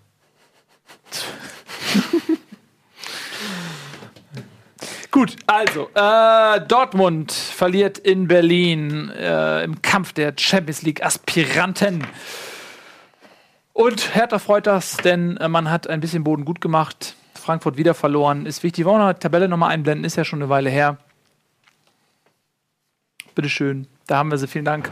Äh, genau, Hertha auf Platz 5, 40 Punkte, 2 Punkte nur hinter Hoffenheim. Und ähm, auch wenn man es nicht glauben mag, ist es tatsächlich ein direktes Duell gewesen gegen Dortmund, also Big Points. Ähm, drei Punkte plus ein für die Tordifferenz rechne ich mal an. Aber wahrscheinlich, wenn dann eher Hoffenheim, äh, ist vielleicht eher das Ziel von Berlin. Aber ähm, ja, vielleicht schaffen sie es ja dieses Jahr mal. Ne? Letztes Jahr sind sie eingebrochen, dieses Jahr sind sie noch irgendwie stabiler. Und äh, Frankfurt, wie gesagt, äh, und auch Köln hat nicht gewonnen. Freiburg hat Unentschieden gespielt. Gladbach verloren. Leverkusen verloren. Also, ähm, äh, nee, Unentschieden gespielt. Die Mannschaften spielen ja auch ein bisschen für Berlin. Die sind auch so eine Heimmacht einfach. Die Festung Olympiastadion. Weil sie sind in der Heimtabelle noch vor Bayern, haben zu Hause gegen Bayern unentschieden gespielt, Dortmund jetzt geschlagen. Ich Das hoffe, ist ein tolles Wort, Heimmacht. Heimmacht. So für, für Menschen, die zu Hause super gut sind, einfach. So, so Heimmacht. Du bist eine Heimmacht. Warum? Ja, du bist sehr gut zu Hause. Stimmt. Du bist auch sehr gerne zu Hause. Ja, ich bin sehr gerne zu Hause. Ich bin viel zu Hause. Aber also ich finde es erstaunlich, dass die Eintracht fünfmal in Folge verloren hat und immer noch auf Platz 6 ist. Hm. Das ist eigentlich schon. Das zeigt, mit welch gutem Ergebnis sie reingestartet sind, mit welch dicken Polster. Und aber es zeigt auch, dass keiner da oben so richtig, äh, außer Hertha, da äh, momentan eine Serie hinlegt. Ich verstöße jetzt gegen die Etikette so ein bisschen, aber da wir gerade beim Thema Taktik waren, Ja. Habe ich hier noch was auf der Taktiktafel vorbereitet zu einem anderen Ui. Spiel und ich würde jetzt Bitte. die Reihenfolge so ein bisschen Mach doch, durcheinander doch. bringen. Freiburg gegen Hoffenheim, Mhm, wollte ich sowieso nehmen. was nämlich das übelste äh, Taktikspiel war. Wir haben hier die Formation von äh, Minute 0. Also ähm, Freiburg in Gelb in so einem 3-4-3. Kann man, glaube ich, ganz gut erkennen. Wo siehst du gelb? Äh, in, in Rot, sorry. Ist es jetzt, ist es ein 3-4-3 oder ist Es ist, ist es ein ein 5-2? 5-2-3, das ist ja fließend. Wenn die Außenverteidiger vorschieben, ist es ein 3-4-3. Wenn sie zurückgehen, 5-2-3. Genau, aber also es ist eigentlich das gleiche System, nur es wird Anders unterschiedlich deckelt, ja. benannt. Ja, Oder? je nachdem, wie, wie offensiv die Außenverteidiger sind. Und weil, äh, das sieht man ja auf den ersten Blick, wir haben ja auch ähm, beim Spiel Freiburg gegen Dortmund drüber gesprochen, dass ähm, Christian Streich gesagt hat, wir haben uns ähm, dazu entschlossen, auf Viererkette zu gehen, weil wir in diesem System so stark waren, wollten mehr unsere eigene Stärke aus dem selbstbewussten, ähm, sag ich mal, Wochen, die zu, äh, Freiburg jetzt hatte, ähm, dass man sagt, man bleibt bei dem System der eigenen Stärke und passt sich nicht Dortmund an, was äh, gleichbedeutend gewesen wäre mit, ich gehe auf Fünferkette und hat das hinterher korrigiert während des Spiels schon relativ früh in der ersten Halbzeit und das hinterher auch als Fehler so eingesehen von Streich. Jetzt gegen Hoffenheim, wieder ein spielstarker Gegner, hat man also von Anfang an auf Fünferkette gesetzt. Genau. Ähm, genau, das ist, was dann gegen Dortmund passiert ist, dass man zu spät umgestellt hat, ist jetzt nicht passiert. Ähm, ich versuche jetzt mal wirklich nur die ersten 20 Minuten in dieses Duells zusammenzufassen. Hoffenheim beginnt in einem 4-3-3, ähm, Freiburg in einem 5-3, äh, in einem 3-4-3, sage ich jetzt mal. Nach wenigen Minuten stellt Hoffenheim auf ein 4-4-2 um. Äh, schickt Grammatisch nach vorne. Daraufhin stellt Freiburg auf ebenfalls auf ein 4-4-2 um. Daraufhin stellt Hoffenheim auf ein 5-3-2 um. Äh, Freiburg lässt sich das natürlich nicht bieten und stellt ebenfalls auf ein 5-2-3 um. Das waren die ersten 15 Minuten dieses Spiels Das ist zusammengefasst. fantastisch. Sehen die Trainer das von der Außenlinie oder haben die ein, einen Spion auf der Tribüne? Weil das ist ja Die haben ohne, Spione auf der Tribüne. ohne ja. Vo- Vogelperspektive auch Ja. nicht so schnell zu Die haben Spione auf der Tribüne. Es ist halt, es ist so, das, da siehst du halt, was das für ein fucking Mindgame das auch ist. Sie fangen halt an mit einem, also Hoffenheim geht davon aus, dass ähm, Freiburg 4-4-2 spielt, wie du gesagt hast, weil das ihr System ist. Freiburg geht davon aus, dass Hoffenheim 5-3-2 spielt. Hoffenheim spielt, stellt fest, die spielen ja gar kein 4-4-2. Ge- äh, Wechseln also von ihrem eigentlichen System, das sie am Anfang hatten, rüber zum 4-4-2. Weil sie sich denken, okay, mit diesem 4-4-2 haben wir jetzt einen Vorteil gegen die Fünferkette. Mit ähm, zwei Stürmern drin, zwei Spielern auf den Außen jeweils. Und daraufhin denkt sich Christian Streich, sorry Jungs, wenn ihr jetzt 4-4-2 spielt, dann spiele ich auch 4-4-2, weil dann habt ihr keinen Vorteil mehr, haben wir auch zwei Spieler auf den Außen. Daraufhin denkt sich Julian Nagelsmann, na gut, wenn ihr 4-4-2 spielt, dann spiele ich jetzt das, was ich immer spiele, in 5-3-2, weil ich jetzt, ähm, weil ich damit wieder einen Vorteil im Zentrum habe. Und darauf denkt sich wieder Christian Streich, Mensch, okay, dann gehen wir wieder zurück auf unser 5-2-3. Aber das, Das kann ist- ja dann theoretisch die ganze Zeit so weitergehen. Es ist in dem Spiel nicht so weitergegangen, weil sie dann, ähm, weil dann Julian Nagelsmann aufgehört hat. Also Julian Nagelsmann wäre dann der Nächste gewesen. Der hat, dann, der hat dann einfach gesagt, okay, 5-3-2, wir machen das jetzt einfach weiter. Aber es war halt echt so, die erste, das sind jetzt die Umstellung der ersten Viertelstunde, weil sie einfach dann. Aber du bist dir sicher, das sind Ansagen vom Trainer oder haben vielleicht einfach die Das Spieler die. entsprechend? Nee, nee, das haben auch die Trainer im Nachhinein gesagt. Also, okay. Das hat auch ähm, Christian Streich, hat im Nachhinein halt hervorgehoben, wie glücklich er war, dass sie halt diese Systemwechsel machen konnten, dass es diesmal funktioniert hat, so schnell die Systeme zu Aber da musst du ja auch das nötige Spielermaterial für haben. Also ich ähm, denke mal, dass es gar nicht jede Mannschaft kann, weil äh, ja auch dann Spieler, gerade wenn du dann mit Fünferkette spielst, da hast du ja gewisse Anforderungen auch an die Außenspieler. Ähm, da musst du ja dann von vornherein auch so aufstellen, dass du das überhaupt machen kannst. Ja. Ja, das ist auch äh, Kevin Vogt, der hat ja dann im Mittelfeld gespielt. Zu Beginn, Kevin Vogt ist ja eigentlich Innenverteidiger, hat dann aber einen Sechser spielen müssen und Julian Schuster ist eigentlich Sechser, hat dann zwischenzeitlich Innenverteidiger spielen müssen. Da siehst du schon halt, dass das schon Ja. Anforderungen sind. Aber du siehst halt auch, dass das hier alles Systeme sind, die sie schon beherrschen. Und das ist das sind Systeme auch, die über eine lange Zeit Ja. einstudiert sind. Ähm, Julian Nagelsmann, gut, der ist jetzt erst seit Ende letzter Saison dabei, aber er hat eine komplette Vorbereitung und ähm, äh, Christian Streich ist ja eh schon seit vielen Jahren, hat wahrscheinlich auch den, vielleicht den Vorteil gehabt, dass er in der zweiten Liga ähm, ein bisschen mehr experimentieren konnte, weil man eben ähm, ja auch als Meister ähm, relativ zeitig mit dem Aufstieg planen konnte und da ja auch oft gegen Gegner spielt, wo man dann vielleicht auch schnell mal führt oder ein paar Dinge ausprobieren kann. Das ist vielleicht auch ein, ein Unterbau, ähm, der einem da zugutekommt. Wenn da jetzt Mannschaften so oft Trainer wechseln, ähm, dann hast du das natürlich gar nicht. Ja. Ne? Dann, dann sagt man sich vielleicht eher, okay, ich entscheide mich für ein System und ziehe das bis Saisonende durch, um die Leute nicht zu überfordern, äh, um zu, zum kurzfristigen Erfolg auch zu kommen. Ja. Ich wäre dann halt wirklich mal gerne in so einem Trainerteam dabei, wenn, wenn die dann in dem Spiel sich überlegen, okay, wir wechseln das jetzt, Ja. ähm, so auch was dahinter steckt. Also ob dann die wirklich immer hoffen, dass das wirklich funktioniert, ob die vielleicht auch mal so pokern und sich denken, okay, wenn ich jetzt das mache, dann macht er wahrscheinlich das und versuchen den irgendwo hinzulocken. Ich weiß es nicht. Also Also wenn, wenn wir sagen, das ist die Strategie sozusagen, mit der, mit der man spielt, die Taktik wäre dann ja sowas, was du davor gemacht hast, ähm, nämlich auf die Außen lenken genau. und ähm, den, dem Gegner unter Druck setzen und ähm, auf Außen lenken und, und so ihn entschärfen, sag ich mal.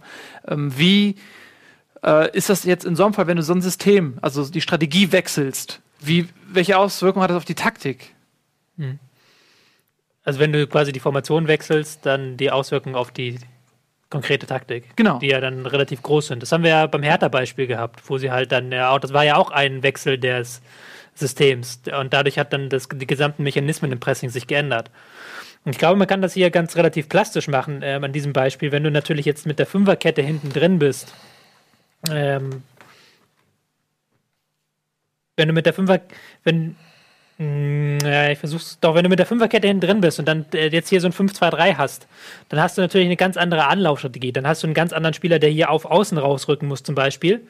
Ähm, du hast für diesen Spieler ist es eine komplett andere Aufgabe. Du hast äh, mit zwei Sechsern, die müssen einen komplett anderen Raum machen, als wenn du nachher mit drei Sechsern spielst.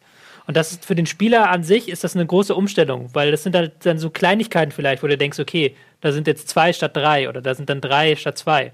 Aber dadurch ändern sich jetzt ganz die Räume, die man abdenken muss. Man ändert sich ganz, wie man denken muss, wo man hingucken muss.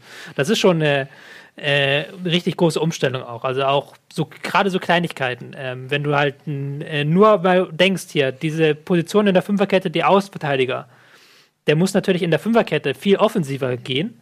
Du hast dann eine Dreierkette, ähm, du hast keinen weiteren Außenspieler meistens, der muss den ganzen Flügel abackern. Und dann direkt den Switch zu schaffen auf Viererkette, wo du wieder sehr viel defensiver stehen musst, wo du nicht so weit vorrücken kannst, ist halt auch nochmal so eine Schwierigkeit. Und das sind halt, das sind halt schon richtige Unterschiede, die da sind. Und da merkst du halt auch, warum eine Mannschaft wie Hoffenheim und warum eine Mannschaft wie Frank äh, Freiburg da oben stehen und warum andere Mannschaften vielleicht nicht da oben stehen. Und so vielleicht auch das ähm, Fehlen individueller fußballerischer Klasse auch vielleicht so ein Ja. bisschen durch so Mindgames ähm, äh, kompensieren kannst. Er ist natürlich nur ein Faktor, gibt natürlich viele andere, aber es ist kein unwichtiger Faktor, zumindest wenn man sich jetzt die Arbeit von Streich und Nagelsmann anguckt. Ja. Vielen Dank. Ich fand das ganz, ganz spannend. Ähm, damit haben wir ja im Prinzip auch direkt zwei Spiele mit einer Klatsche geschlagen, würde ich mal sagen. Ähm, aber vielleicht kann man noch ergänzend zum Freiburg-Hoffenheim-Spielen sagen, dass äh, ja, Hoffenheim schon die bessere Mannschaft war, ähm, sehr dominant war, auch sich Chancen rausgespielt hat ähm, und am Ende vielleicht mit dem einen Punkt nicht so gut leben kann wie Freiburg. Freiburg hatte zum Ende noch einen Pfostenknaller, so, da hatte Hoffenheim sogar Glück, das Spiel nicht noch zu verlieren. Aber ähm, so auf die 90 Minuten betrachtet muss man sagen, dass es für Hoffenheim zwei verlorene Punkte waren. Ja. Hätte man auch an äh, Dortmund, glaube ich, sogar vorbeiziehen können mit einem Sieg. Genau, das ist. Das ist wo bist du denn jetzt? Hinrundentabelle und Rückrundentabelle. Achso. Ähm, Ja, hätte man. Mir ist jetzt ein Punkt hinter Dortmund, ja. Hätte man vorbeiziehen können. Ja. wobei Freiburg auch, glaube ich, jetzt, wie, wie sieht's aus? Ähm, Freiburg ist Achter. Die hätten auch den Sieg ja, aber auf sind sechs auch, ziehen können. können, können also auch, sind jetzt auch ein ähm, Mitstreiter um die internationalen Plätze. Das ist alles sehr eng da oben auch. Jutti, äh, sag mal, bist du dann jetzt befriedigt worden eigentlich mit, dem, mit, dem, mit der Spielauswahl? Bin ich dann jetzt dran oder wie sieht das aus? Du, mach ruhig. Ich, äh, Was haben wir denn hier noch Schönes? Äh, das haben wir noch, das haben wir noch, das haben wir. Gut, dann nehme ich. Ach, bei mir auf dem Zettel hat Bayern gegen Leverkusen gespielt. Oh, 3-0 gewonnen.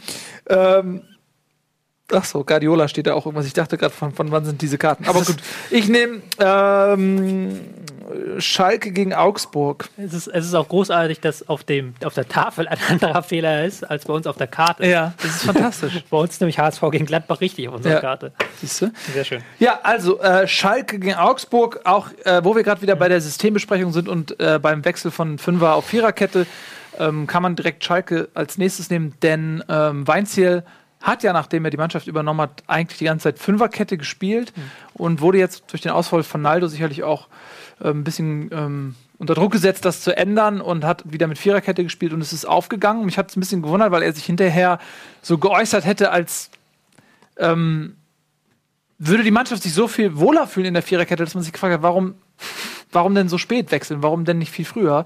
Denn der Erfolg ähm, ist jetzt ja nicht so krass gewesen mit der Fünferkette, dass man, also der war ja nach den ersten fünf Partien nicht so dauerhaft, äh, dass man sagt, okay, wir bleiben jetzt dabei. Ne? Das ist ja, man ist ja immer noch relativ äh, dürftig tabellarisch, äh, sag ich mal, an den eigenen ähm, Ambitionen gemessen und da hätte man sich gefragt, okay, warum nicht früher? Und das hat gegen Augsburg sehr gut funktioniert. Äh, Das war nie gefährdet, eigentlich der Sieg. Schalke, klar bessere Mannschaft und auch mit 13 0 in der Höhe ähm, absolut in Ordnung. Von Augsburg kam nicht viel. Ein verschossener Elfmeter von Verhaag, hast du ja vorhin auch schon mal erwähnt. Ansonsten sehr souveräner ähm, Sieg von Schalke. Augsburg muss so ein bisschen aufpassen, dass sie nicht unten reinrutschen. Ähm, weil das war jetzt wirklich Die keine sind so unten drin. Ja, die sind unten drin, aber die noch weiter unten reinrutschen. Ja. Das stimmt, die sind unten drin eigentlich, ja. Weil das war, hat sich so ein bisschen anders angefühlt in den letzten Wochen so. Weil auch nachdem Baum übernommen hat, hat man auch ähm, ein bisschen besser performt. Aber jetzt merkt man halt diese Defensivprobleme, die sie haben. Ähm, unter Baum kriegt man deutlich mehr Gegentore als unter Schuster. Schuster? Schuster, ja. Ähm, das macht sich negativ bemerkbar einfach und haben, äh, hat jetzt auch mit 3-0 gegen Schalke auch so ein bisschen sich die Tordifferenz schon wieder so ein bisschen negativer dargestellt. In der man ja eigentlich immer sehr gut dastand. Also ich glaube sogar, dass Augsburg ähm, durchaus an, einer der heißesten Kandidaten zurzeit ist für den Relegationsplatz, einfach was auch den, äh, die Tendenz und die Form, die aktuelle angeht. Und äh, also für, ich bin jetzt mal gespannt, wie gesagt, auf das nächste Spiel vom HSV gegen die Eintracht, das schon auch wichtig ist für den HSV. Ja, Ähm, aber wie alle, jetzt alle Spiele. ja, jetzt äh, natürlich alle, aber es ist, ist so ein, das sind so Gegner, ähm, die der HSV dann natürlich eigentlich, wo der HSV punkten muss, ähm, vermeintlich äh, einfache Gegner. Ähm, und wie gesagt, Bremen, Wolfsburg, Mainz, die sehe ich momentan auch alle zu stark. Also es ist deshalb Augsburg muss echt aufpassen, auch vom Torverhältnis nicht so so gut. Ähm, ich weiß jetzt auch nicht das Restprogramm, aber sind für mich ein heißer Kandidat. Definitiv. Ich habe es auch immer schon gesagt, dass ich so ein bisschen immer, immer hoffe, dass Augsburg noch mit reinrutscht. Nicht natürlich, weil ich die Stadt oder die Mannschaft oder so nicht mag, sondern einfach, weil ich da natürlich, äh, wenn der HSV auf Platz 6 wäre, wäre es mir scheißegal. Aber so habe ich immer gehofft, dass sie da noch mit äh, reinrutschen, weil eben auch früh absehbar war, dass ähm, die Mannschaften, die da unten mit drin stecken, eigentlich über mehr Potenzial verfügen, als sie abgerufen haben. Und deswegen absehbar war, ähm, dass sie da nochmal rauskommen, ganz vorneweg. Natürlich Wolfsburg, die jetzt auch mit Mali nochmal äh, nachgelegt haben. Ein Didavi, der wieder fit ist. Äh, Gomez vorne drin. Das wäre, eigentlich ist es völlig lächerlich, dass Augsburg da, äh, Wolfsburg da unten drin steckt. Ähm, und Bremen, die haben sich in den letzten Jahren da immer irgendwie rausgewieselt und äh, mit der starken Offensive, die die haben und jetzt, wie gesagt, zehn Punkte ähm, aus den letzten vier Spielen. Ähm, ja, da, ähm, jetzt haben sie Augsburg doch noch eingeholt. Das ist ein bisschen wie bei so einem Rad Radrennen, ne? Wenn früher so, so, so eine große Gruppe immer einem hinterher gehetzt ist und man hat sich quasi, äh, fangen sie den noch ab vom, vom Ziel. So ist es ein bisschen wie in Augsburg, finde ich. Ähm, ja, die sind in, meine, in meinen Augen mittendrin da jetzt, statt nur dabei im Abstiegskampf. Ähm, genau, da müsste man sich vielleicht mal so ein bisschen, hast du das gerade gemacht, sich mal diese nächsten Spiele mal äh, von, von Wolfsburg angeguckt? Da gibt es auch äh, von Augsburg hab ich mir Von angeguckt. Augsburg, das meint ja. Ja, sag mal. Ja, da, Tobi. ähm, gegen Freiburg zu Hause. Das müsste man eigentlich fast schon gewinnen, weil danach geht es auswärts gegen ähm, Bayern. Dann kommt äh, Ingolstadt, auch kein so einfaches Spiel, wie es vielleicht klingt. Ähm, ja, und dann geht es nach Berlin zu einer sehr heimstarken Hertha. Also zwei richtig schwere Auswärtsspiele äh, als nächstes. Jetzt müsste man eigentlich die beiden Heimspiele, die man jeweils hat, müsste man gewinnen. Ähm, stimmt, ja. Ähm, wobei, wo bin ich denn hier? Und letzter Spieltag Ich bin bei- auswärts ich hab- in Hoffenheim. Also ich habe hier Freiburg, genau, Freiburg und dann Bayern. Stimmt. Bayern, ähm, wenn, wenn Bayern ernst macht, dann ähm, Ja, ist immer eine Frage, Auch- wie auch wenn- ernst Bayern macht. Auch wenn Ist sie so. nicht ernst machen. Aber ey, letzter Spieltag in Hoffenheim, vorletzter Spieltag zu Hause gegen BVB. Und Also, davor gegen Gladbach und dann gegen den HSV ähm, am 31. Also Augsburg hat Das klingt, bockstarkes äh, Restprogramm. In, das klingt jetzt relativ schwer, aber es könnte vielleicht äh, Augsburg darauf hoffen, dass für Dortmund und Hoffenheim es dann um nichts mehr geht, wenn es gut läuft. Da Ja. würde ich mich nicht drauf verlassen. Nee, würde ich mich auch Wäre aber es wär ist- nicht so schön. Aber Augsburg, um das nochmal zu sagen, man spielt noch gegen Bayern, gegen Hertha. Gut, Frankfurt lasse ich jetzt mal, auch wenn sie oben drin sind, so von der, von der Form zähle ich mal nicht zu den Top-Teams. Aber dann noch Gladbach, Dortmund, Hoffenheim. Also man hat noch fünf richtig große tabellarische ähm, äh, Kaliber äh, vor der Brust. Ähm, und dazu noch Köln. Das ist jetzt auch kein. Also es, ist, es wird auf jeden Fall äh, nicht so einfach. So, wir machen ein bisschen Werbung und dann sind wir gleich zurück. Dann haben wir natürlich noch das großartige Spiel Ingolstadt gegen Köln. Wie das ausging, erfahrt ihr gleich.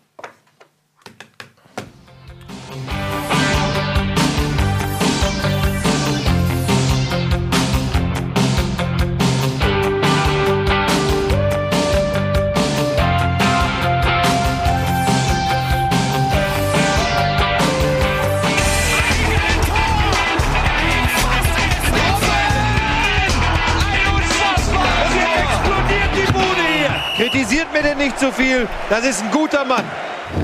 Hallo, herzlich willkommen, Bundesliga live am Montag. Ne? Ist doch so, man denkt sich, ah, scheiße, ist schon wieder Montag. Ähm, und dann kommt man irgendwie nach Hause und es läuft Bundesliga. Und dann denkt man sich, juhu, es ist schon wieder Montag. Das ist das, das ist das Geile an meinem Job. Ich denke mir, geil, es ist Montag.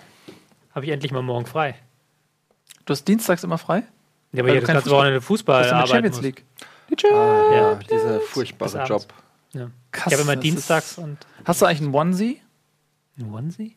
Ich habe einen Onesie. Also so ein, das ist ein Jogginganzug. Aber warum Nein, kommst du Gottes da drauf? Weil ich mir so, ich vorstelle, wenn Weil ich seinen von Job zu Hause hätte, arbeitet. würde ich einfach die ganze Zeit nur einen Onesie anhaben und würde auf der Couch liegen und nur Fußball gucken. Liebe Kinder zu Hause, jetzt mal ein ernsthafter Lebenstipp. Ja. Tipp Nummer eins, und das ist der wichtigste, wenn ihr jemals im Homeoffice arbeitet. Jeden Tag Jeans und Hemd. Wir wissen beide, dass das nicht stimmt. Das stimmt. Also ich ab und zu trage ich einen Kapuzenpulli, aber wirklich. Das ist dann, wenn du leger bist. Casual Friday ist oder Casual was? Friday. Casual aber Friday nein, das ist, mein, das ist mein Ernst, weil wenn, wenn du, wenn du, wenn du dir wirklich morgens was anziehst, was ordentliches und dann in dein Büro spazierst, dann fühlt sich das ganz anders an, als wenn du deinen Jogginganzug spazierst. Es ist so.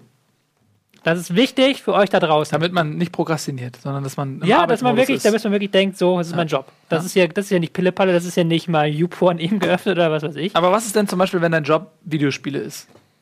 Zu spielen? Ja, dann musst du auch diese Videospiele gefälligst mit guten Klamotten spielen. Nee, eben nicht. Weil es ist nur authentisch. Kein Mensch, Ja. der authentisch zockt, setzt sich so. Ja, wenn du ein Let's Play zocken, machst, Die wenn du Let's Play sich machst. mit, mit einem Jogginganzug einfach auf die Couch und zocken irgendwas. Wenn du Let's Play machst, und wenn so. du wirklich eine, wenn du wirklich da denkst, dir bei der FAZ im Feuilleton ein Videospiel besprechen sollst, dann musst du dich da wirklich mit Anzug und Krawatte hinsetzen. Was hältst du von der Sportrubrik in der FAZ mit dem Namen Feuilleton?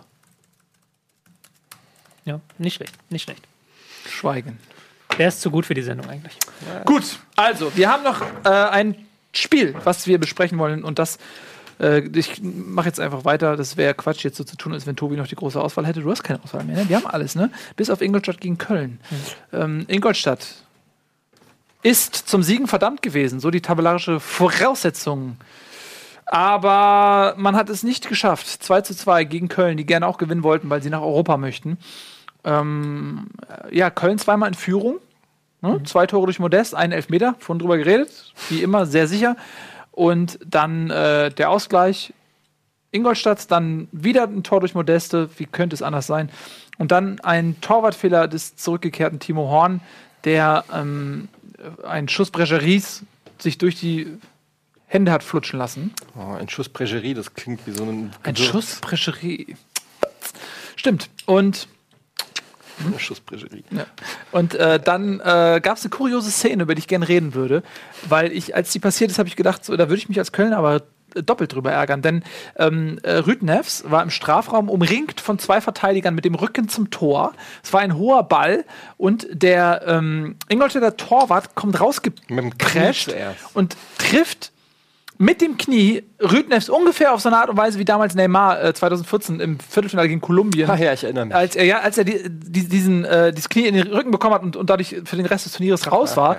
Und äh, so ähnlich war die Szene, nur dass der Torwart dann irgendwie, ob es jetzt gleichzeitig war oder ein Stückchen dahinter oder ein Stückchen davor, ist äh, fast egal. Ich glaube, es war ein Stück, nachdem er ihm mit dem Knie in den Rücken gerammt ist, hat er den äh, Ball auch noch weggeboxt oben, ja, über Rüdnefs.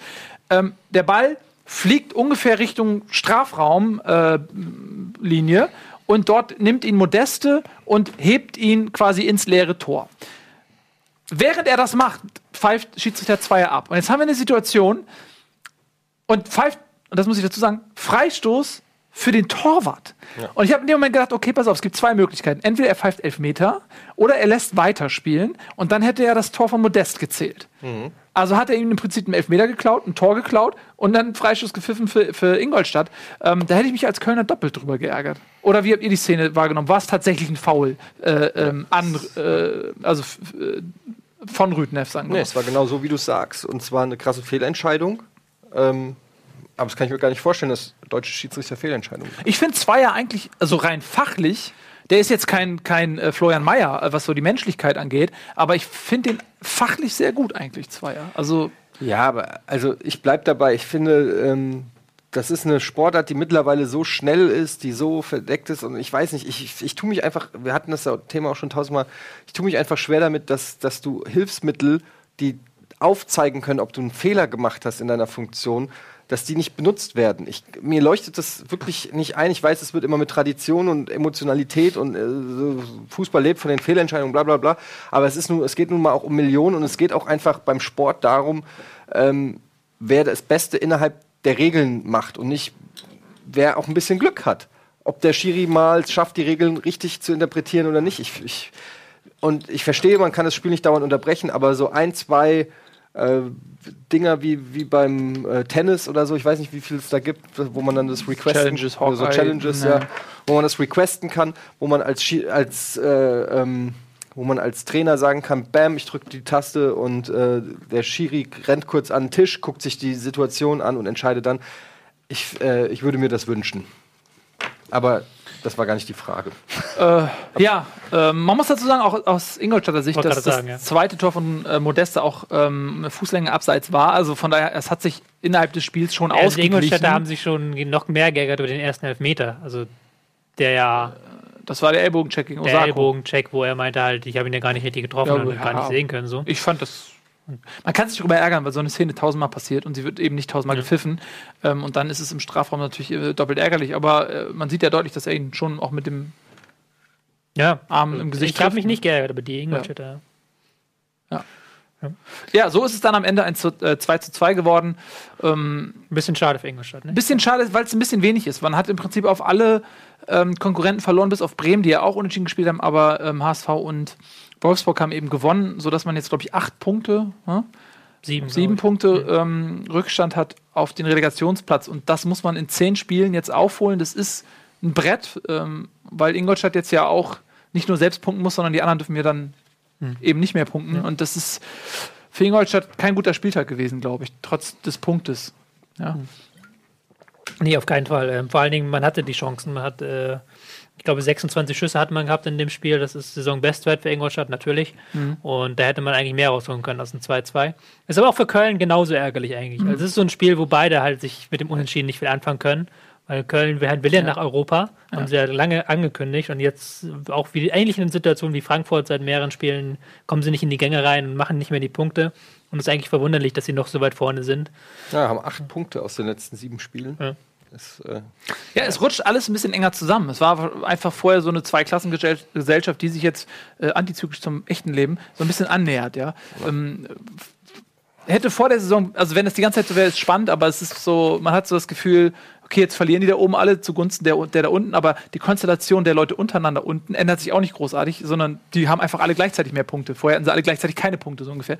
Ähm, na gut, Ja, kaum ist Martin Schulz Kanzlerkandidat der SPD. Schon Ende der Zweiklassengesellschaft in der Bundesliga. Ich war ja damals äh, 98, ähm, waren wir auf irgendwie Studienfahrt oder so ein Schniesel und haben äh, nach Königswinter bei Bonn, da war Regierungsgesetz. Nee, warte mal, weiß ich nicht mehr. War das doch von 98? Doch, müsste sein, oder? Ich, worauf ich hinaus will, ist mit dieser elendig langen Herleitung, ich mir leisten kann, weil wir schon noch genug Zeit haben. Ich habe Gerhard Schröder im Zug getroffen und äh, der komplette Jahrgang hat Gerhard Schröder im Zug getroffen. Und wir sind alle ins Abteil, haben Fotos machen lassen. Der hat irgendwie mit 70 Leuten ein Foto machen lassen, ähm, was sehr geduldig war, aber er war Kanzlerkandidat zu der Zeit und äh, hat, wurde dann gewählt. Und ich glaube schon, dass ich auch einen gewissen Einfluss habe. Das, ja, wieso denn nicht? Ich meine, bisher habe ich mich mit einem Kanzlerkandidaten fotografieren lassen und der ist Kanzler geworden. Da war ein Riesenkanzler. So. Der war nicht, ist glaube ich 1,72 oder so. Also so groß ist er nicht. Ähm, aber vielleicht, wenn, wenn, wenn jetzt Martin Schulz sich mit mir im Zug abliegt, was, egal, ich rede Quatsch. Also, was ich sagen wollte, ist, äh, wir machen nach Bundesliga weiter mit fantastischen Sendungen. Wir haben nämlich ähm, natürlich Game Plus, äh, New Game Plus, wir haben aber auch ein neues Let's Play, ähm, was dankenswerterweise hast du mir völlig ähm, uneigennützig deinen dein Slot gegeben, obwohl du noch viel Lust hattest, Pokémon weiterzuspielen, weshalb ich jetzt quasi ab heute äh, Kona Du spiele. wolltest doch endlich mal ein Let's ja, Play. absolut, ich hatte Bock auf ein Let's Play, auf jeden Fall. Ähm, äh, Kona wird gespielt. Was ist denn Kona? das ist ein tolles Spiel. Ich habe hab nicht so viel Ahnung. Wie Ähm, heißt das denn? Kona. Also ich meine, wie schreibt man das denn? K-O-N-A. Hab ich noch nie gehört. Ja. Es ist ein Gruselspiel. Kona auf Französisch heißt- heißt Arschloch. Arschloch. Hm? Ernsthaft? Ja. Kona. Kona. Genau, und ähm, das zeug ich heute auf ehemals deinen Slot. Äh, Was bedeutet, dass ich dann nach Kona zu Team Limited laufen muss, ohne mich warm zu spielen und das gleiche Problem habe wie du. Ähm, wenn ich nachher schlecht bin bei Team Limited, womit wir beim nächsten Programmpunkt sind, ähm, dann liegt das nur daran. Ja, ich Und- glaube, heute liegt es nicht nur daran. Doch, ich habe eine Ausrede jetzt, das finde ich toll. Und wir spielen gegen ähm, die Female ich Squad. Äh, das ist Expert, ne? Das Expert-Team, oder? Ja, genau. Das Female-Team von Team Expert, die ähm, ungefähr 80 Ligen über uns sind. Und ich glaube, es wird, dagegen wird das SpongeBob-Match ein äh, Walk in the Park. Ich, also die, die Minimal, das Minimalziel muss sein, dass wir heute eine Runde gewinnen. Ja. Das haben wir uns vorgenommen. Ja. Ob das machbar ist. Vielleicht die Pistol Round, die erste. Auch das glaube ich, Ich, nicht. wieso nicht? Also, ähm, doch, ich glaube, wir können die Pistol Round werden wir für uns entscheiden. Wir werden alles auf eine Karte setzen. Wir werden zu fünf, wenn wir T sind, äh, auf den Spot rushen, die Bombe platzieren und ähm, dann. Also- es wird super werden. Ich habe mir ein paar Matches von denen angeguckt und es ist äh, schon ein ganz anderes. Pass auf, ich habe eine Taktik. Okay. Wir, wir kaufen uns alle eine Smoke, laufen zu fünft auf den Bombspot, legen die Bombe und schmeißen nacheinander Smokes auf, dahin, wo die Bombe liegt, dann finden die die nicht. Und dann haben wir gewonnen. Aber die Smoke ist ja nur 30 Sekunden. ja, deswegen brauchen wir fünf. Fünf A 30 Sekunden sind zwei Minuten 30. Ja, das reicht. So, zack. Das ist eine Gewonnen. sensationelle Taktik. So. Ähm, ihr habt, wenn wir jetzt beim Football wären, würde ich euch ein miserables Time-Management vorwerfen. Warum? Weil wir noch vier Minuten Ja, haben wir auf sind der doch durch. Uhr. Wir sind durch. Ja, aber du kannst doch nicht schon Werbung machen für andere Sendungen, während Ja, wir hier noch eine tolle keine- Sendung, die, beste Sendung dieses Senders Das ja noch läuft. Flow rüberschleppen. Wenn ich das nicht mache, dann schalten die ab, weil sie denken, der Sender hört auf zu existieren, weil die meisten kommen ja tatsächlich, weil sie fachmännisch äh, über Fußball informiert werden wollen und die gehen dann wieder weg, wenn Fußball vorbei ist. Deswegen mussten wir das machen. Also, wir So. wollen noch ein bisschen reden über Schnellfragerunde. Schnellfragerunde. Okay, das hast du dir gewünscht, bitte. Wer soll denn bitte absteigen? Ja, ist doch klar. Also Darmstadt, Ingolstadt, Augsburg. Wer soll oder wer wird? Die Frage ist, wer soll denn bitte absteigen auf dieser Karte? Ja. Wer soll? Ja. Wer soll denn bitte absteigen? Leverkusen, Also- Wolfsburg, Leipzig. Nee, die Frage ist, glaube ich, eher, Soll wenn alle gewinnen, wer soll denn noch bitte absteigen? Aber man kann sich natürlich auch interpretieren, wer soll absteigen im Sinne, wen mag ich nicht. Ja, stimmt. Ähm, je nachdem, wie man sie interpretieren gesagt, möchte. Wolfsburg, Leverkusen, Leipzig. eher Ingolstadt als Leverkusen? Ja, Obwohl, nee, komm, Ingolstadt braucht auch kein Mensch. Am besten alle weg so. Ja, ich finde Ingolstadt und Darmstadt, die haben, wie gesagt, äh, ich freue mich, wenn Stuttgart und, und, und Hannover oder so wiederkommen. Ja, Auch wenn das dann schwieriger für meinen Verein wird. also wenn nächstes Jahr wieder Stuttgart und Hannover hochkommen und Ingolstadt und Darmstadt gehen, dann hast du aber, äh, dann fragt man sich erst, wer soll denn absteigen? Weil dann wird es dann wird's auf jeden Fall ein Traditionsverein werden. Ähm, weil die anderen Vereine, die keine Tradition haben, die sind es gut. Sind weg. Ja. Äh, morgen, Lotte gegen Dortmund. ja. Was denkt ihr darüber? Das wird eine sehr spannende Partie. Äh, knapp, knapper Sieg für Dortmund. Ja, ich sag auch, äh, es wird ein sehr knapper Sieg für Dortmund. Was haltet ihr davon, dass sie jetzt umziehen nach Osnabrück? Ach, Die machen Sie, das hab ich nicht Ein anderes Stadion, oder? Anderes was? Stadion. Und Ja, Schade für die Lotte-Fans. Äh, wird, wird glaube ich, die Chancen zu gewinnen jetzt auch nicht ähm, großartig steigern. Ähm, ich weiß nicht, ob sie mehr Geld bekommen, weil das Stadion größer ist. Ist natürlich so für die, für die ähm, Leute aus Lotte. Also ich stelle mir das so vor, wenn ich aus Lotte käme und dann spielst du im Viertelfinale gegen Dortmund, dann ha- hat man die auch zu Hause gerne. Der AK ist ja schon ein Vorteil, so ein Heimvorteil dieser. Ja, das sowieso. Lotte AK. Ja. Also, das ist ja direkt in Osnabrück. Ja, aber es, äh, es, man quasi- ist da. Ja, das ist- Lotte ist direkt daneben und, an, und ja. Springfield einfach. Manchmal, wenn du dicht aneinander dran bist, ist die Rivalität teilweise umso größer. Äh, Das ist wirklich Shelby? nah beieinander. Shelbyville, Springfield. Noch nie gehört? Das ist bei Sopranos dritte Staffel. Nein, das stimmt nicht. Gut. So, ähm, dann noch ganz noch, kurz. Du hast noch eine Frage, oder? Ja. Ach so. Atletico Madrid, Leverkusen. Zwei habe ich sogar noch. Ja, Ja, das wird eine Leverkusen. klare Sache. Also, Also, wer, für wen ich bin oder wer ich glaube, der gewinnt? Wer gewinnt?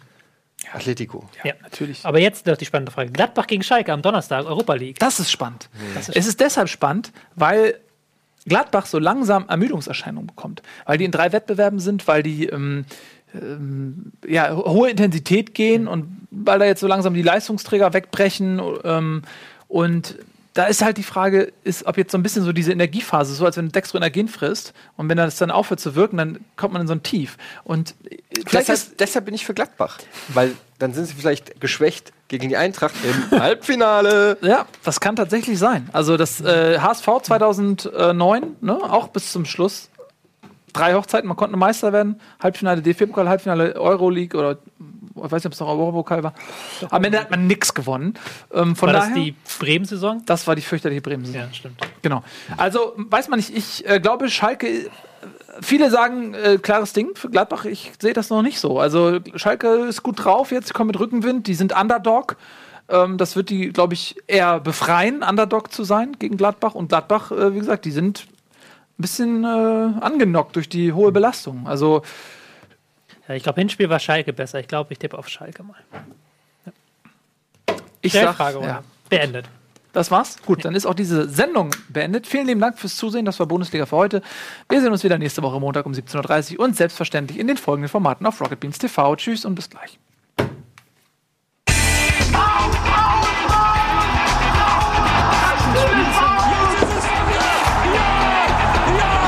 So, jetzt müssen wir kurz auf die drei Minuten machen.